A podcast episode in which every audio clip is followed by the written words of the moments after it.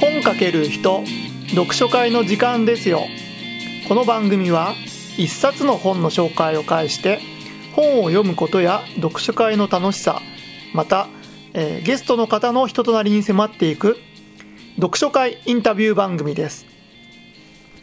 はいソタブです。今日の読書会はえっ、とねゲストの方を呼んで一冊の本について喋、えー喋りたいと思います。で今日のゲストははい、さっちゃんです。さっちゃんさん 今日も今回よろしくお願いしますよろしくお願いしさます。っちゃんですね。3はいりませんね。はい。あの、2回目ですよね。初の目です、この番組初の複数回、えー出演者で、えー前回は、えーと、芥川賞を取ったコンビニ人間うん、でしたよね。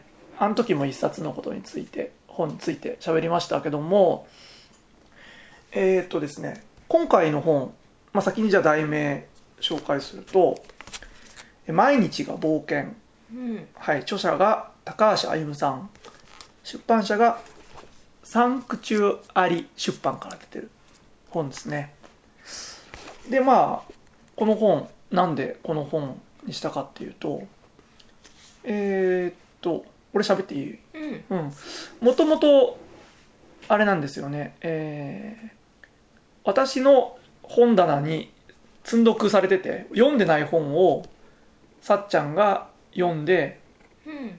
面白いよって俺に言って俺が改めて最近読み読んだっていうおー、そうなんだね。そうそうでしょ。そうだったでしょ なんか俺嘘ついてるみたいだけどもともとほら俺があの私があのこのラジオの第2回目実質第2回目0回の2その2なんだけど弟さんが出た時にこの著者の高橋歩さんの「サンクチュアリ」っていう本を紹介してて、うん、でそれをこの「毎日が冒険」っていう本の続編なんだけど実は。うん、うん、で高橋歩さんももともとちょっと知っててうん、でもよく分かんなかってなんか興味あったんで本調べてたらこの「毎日が冒険」っていうのがその人の自伝的な本の一冊目だったので買っておいたのは良かったんだけどうん。全然読んでおかなくてもおう、ね、バタバタしてて日頃から。ごご存知の通り。それでまあ山積みになった本棚さっちゃんが見つけて読んだんです。ね。読んで俺に勧めたんでしょ。ーうん。ね。ね。なんか嘘みたいにさっき言ってたんで。面白かったんでしょ？だから。すごい。そうそう、面白かったね。うん。すごい。そうそうそう。それで2人が読んで面白かったんで今回やるんだけどもまあ内容に入る前に、まあ、聞いてる人に説明しなきゃいけないんだけどえっ、とこれは著者の高橋歩さんが18歳高校3年生頃から20半ばぐらいなのかなうん、までのいろいろな冒険やったこととかのついての自伝の本なんですよね。まああれですね。高橋歩さんっていうのをまず分かんないといけないと思うんですけど高橋歩さんっておどういうふうに紹介すればいいんかなと思って事前にさっきウィキペディアで見といたら肩書きが起業家うん、あと随筆家であと自称自由人って書いてあってあのまあ一番来るのは自由人だなと思って。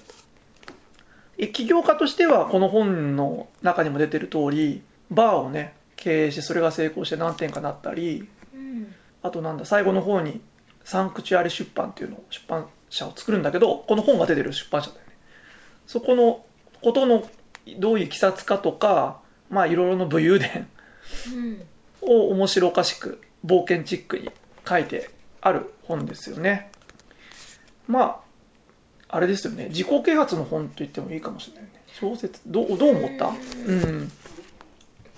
あ、はっきり言って、私は漫画だなと思って。漫画。うん、ああ少年漫画みたい少年漫画、な。うん、それの絵がない。まあ絵はちょっとあるんだけどね。うん、なんだよね。まあなんて言えばいいんだろうな。これこの本が奥付け見ると2001年に初版が出てるんだけど多分これ新装版だからん。もっと前に出てうて、ん、話の内容は今からもう20年以上2 5 6年前の話言っててでこのなんて言うんだろうな。買っていただく本見ていただくと分かるんだけど中の文単行本なんだけどなんて言えばいいんだろうな。普通の文だけじゃなくて絵とか字を書体を大きくしたり小さくしたりとかうん。すごい読みやすいように漫画と小説の間みたいな。擬音が多いね。基本 まあ擬音うわーとかうおーと。か そそうそうだね。字がデカデカ書いてあったりとかね、うん。こういう本結構今ではね珍しくないけどその当時多分かなり走りだと思うんだよね。こういう書き方っていうか、うん。本の形式っていうかで今さっちゃんが言った通り漫画うん映画なんだよね。映画形式でこれから映画が物語始まりますみたいな形式でどんどんシアターみたいに進んでいくみたいなね、うん。絵で。うーん少年漫画。そうだね。お出てくる登場人物ももう男の人ばっかだもんね。俺はなんか田舎の田舎って言っちゃ悪いけどヤンキーの武勇伝がずっと書かれてるみたいなイメージで読んでたけど。ね。うん。なんか漫画のコーナーに置いてもおかしくない本だねああまあ読すごいね。漫画のね。うん読みやすいしね。うん。人によってはもう数時間で多分読めるようなのだと思うね。でなんだろう。内容をちょっと具体的にちょっとネタバレ込みで喋っていくともういろいろな冒険が面白いんだよね。うん。この本で言えば冒険。第1から第7の冒険で分かれてるんだけど。うんまあいろいろや高橋歩夢さん面白いことやってて。うーんどなんかさっちゃんはこの冒険が面白かったってある？今目次見てるけどね。うーんそうだね、うん。ああでもやっぱりお店を始めるっていうのはすごいお店を始め面る白いなと思って。第4の冒険？第4そうだね無一文第から仲間と店を始める。四そう。うん。これちなみにあれですよね。バーを開店する話だよね、えー具体的にはなんかその部分に惹かれたとかあった？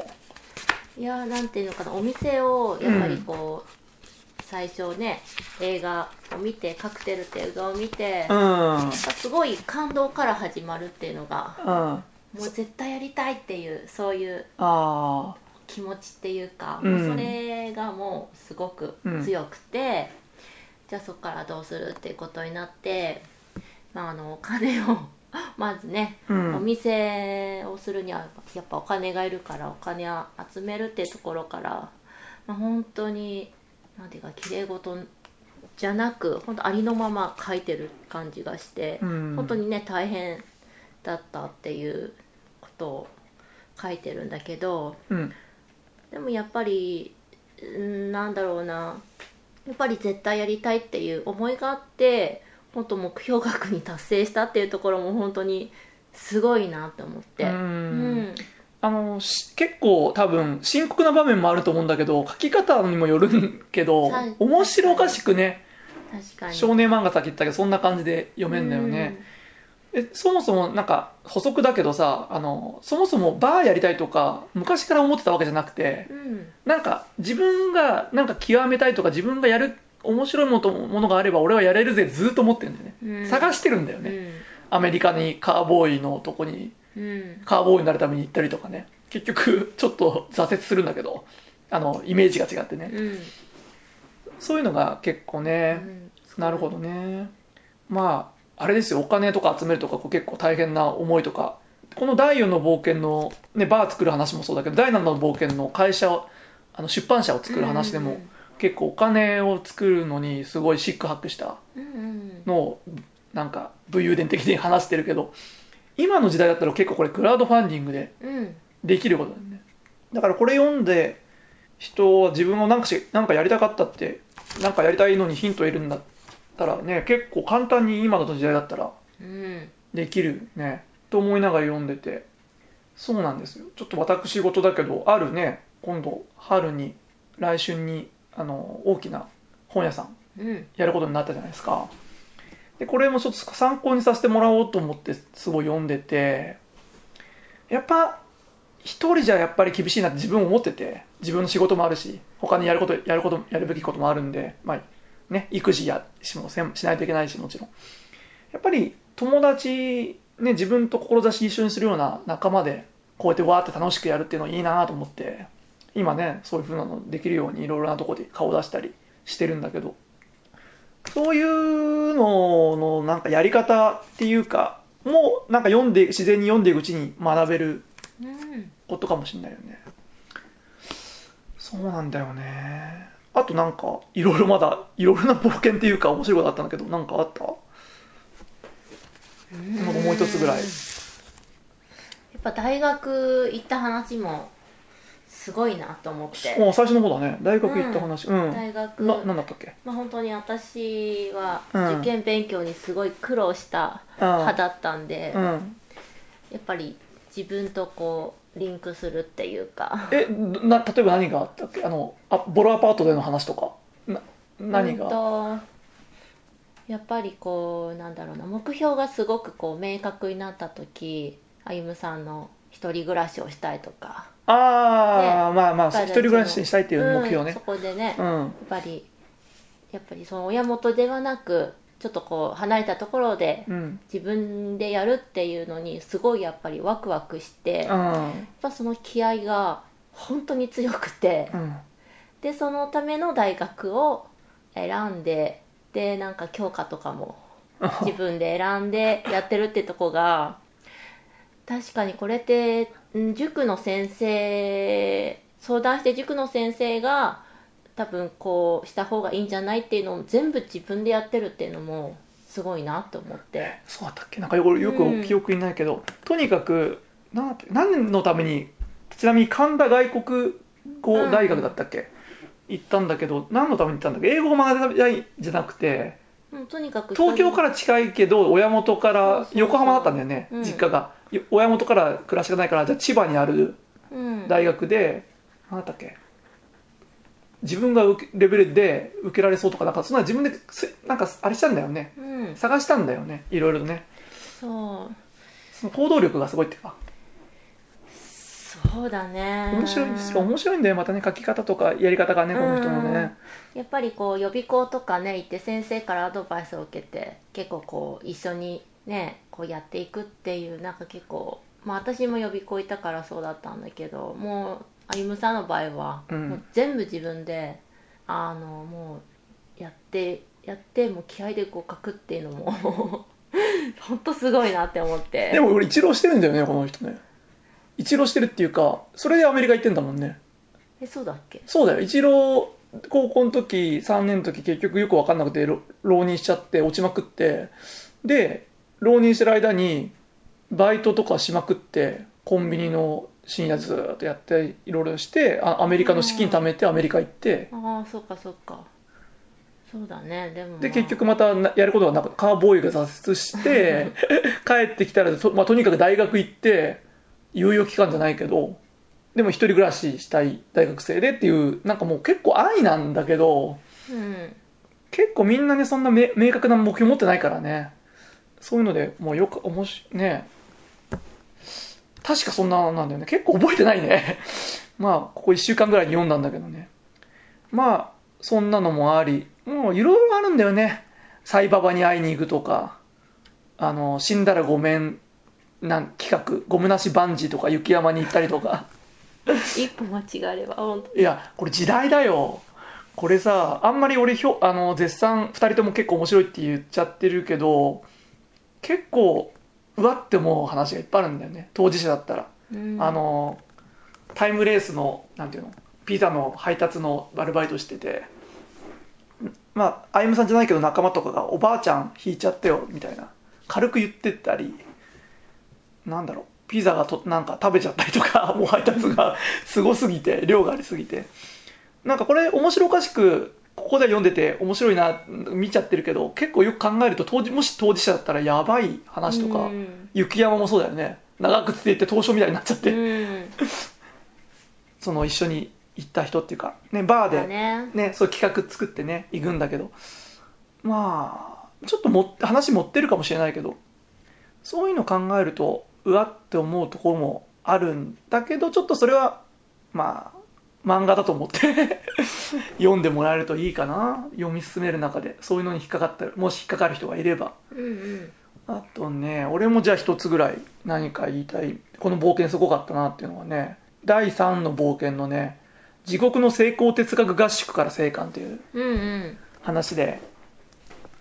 これ何かっていうとまあ、大学とか行ってブラブラしてる時期がまだねあってブラブラっていうか自由自由にしてる時間があってある友達に誘われて怪しいセミナー行ったんだよね。で話聞いたらすごいそこにハマっちゃっちゃうっていうか感動しちゃってその後営業その人のそのがセミナーの営業の人に合宿を10万円でどうだとか言われてうん。すごい迷って行ってその合宿がどんなものだったかっていうのはちょっと言えないんだけどすごい面白いんだけど行っちゃう話なんだけどこれもすごいでかいと思っててこれでもう理不尽な扱いを受けるじゃないですかその合宿ですごい、うん。俺野球部の高校3年の時の野球部のことを思い出しててうん。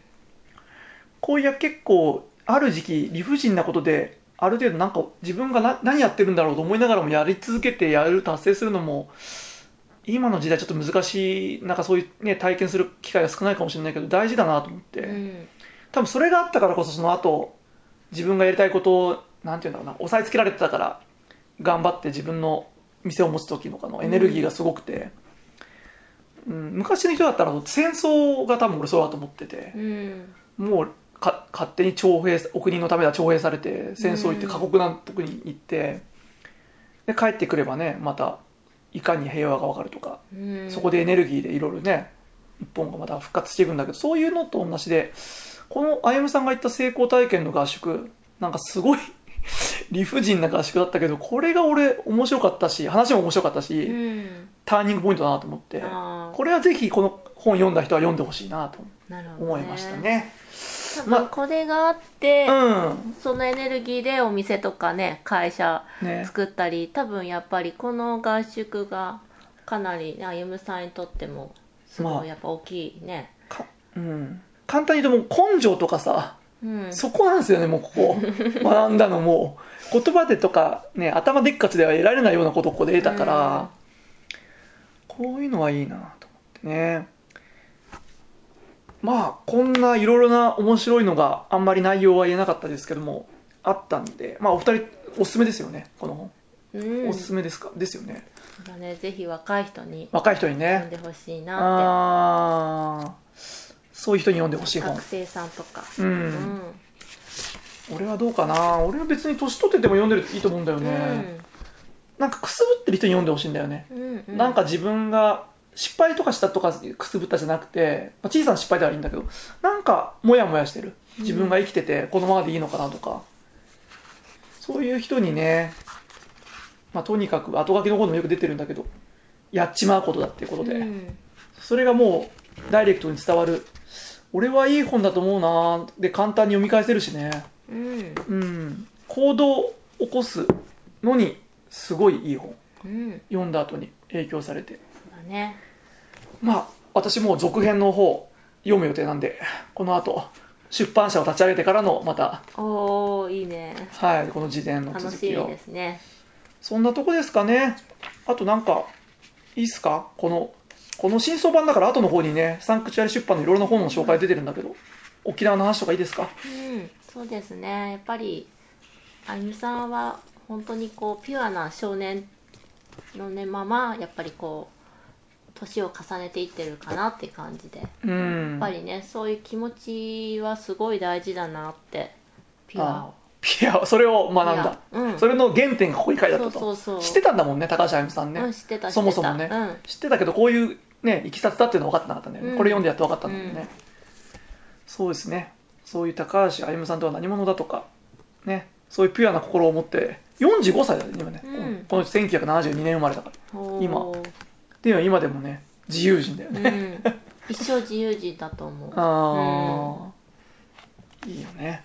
そういうのに。自由は自分が決めるからね。まあ責任も伴うけどね、もちろんねうん。そうだね。自分の気持ちが決めるからね別になんかやね会社員だろうが自分は自由人だって言えば自由人だし、ううんんだから別に誰でもうん。言えることであゆみさんだけが自由人だけじゃなく、ううん。んなんかすごい。誰でもあの心が自由って決まってれば自由なんじゃないかなかなんって最後いい話でしすごいいました。この後書きもなんか自由にかついて書かれてんだよね、うん。自由であり続けるためにとか。なんかそういう後書きになってるから。それをもうそういう自由とかそういうものにねちょっとうん。自分考えてる人にいいかなこの本は。そうだね。こんなとこでまとめていいでしょうかそうだね。やっぱ許すっていうところ。続くんだま あいいよいいよ。うん、自由はやっぱり許す。うんうん。自分のやっぱ制限を許すっていうことがすごい大事だと思って、うん。やっぱりこれをしなきゃあれをしなきゃしなきゃっていうよりやっぱりこれをしてもいいんだっていうそういうふうにどんどん許していけば、自分の枠がどんどんどんどん壊れてね。また新しい自分でやるのかなって、うん、うん。それをな結構そううん。いう、私もねこれからやっぱそういう経験していきたいなと思って。あーうん。それをもう実践してる人のやつを読んでうん。元気づけられるみたいなね、この本はね。そうんうんうん、そんなまとめでじゃあこ今回は、えー紹介した本は、えー新装版の本なんですけど新装版毎日が冒険、えー高橋歩著、えーサンクチュアリ出版から出てる本でした。さっちゃん今日はありがとうございました。ありがとうございました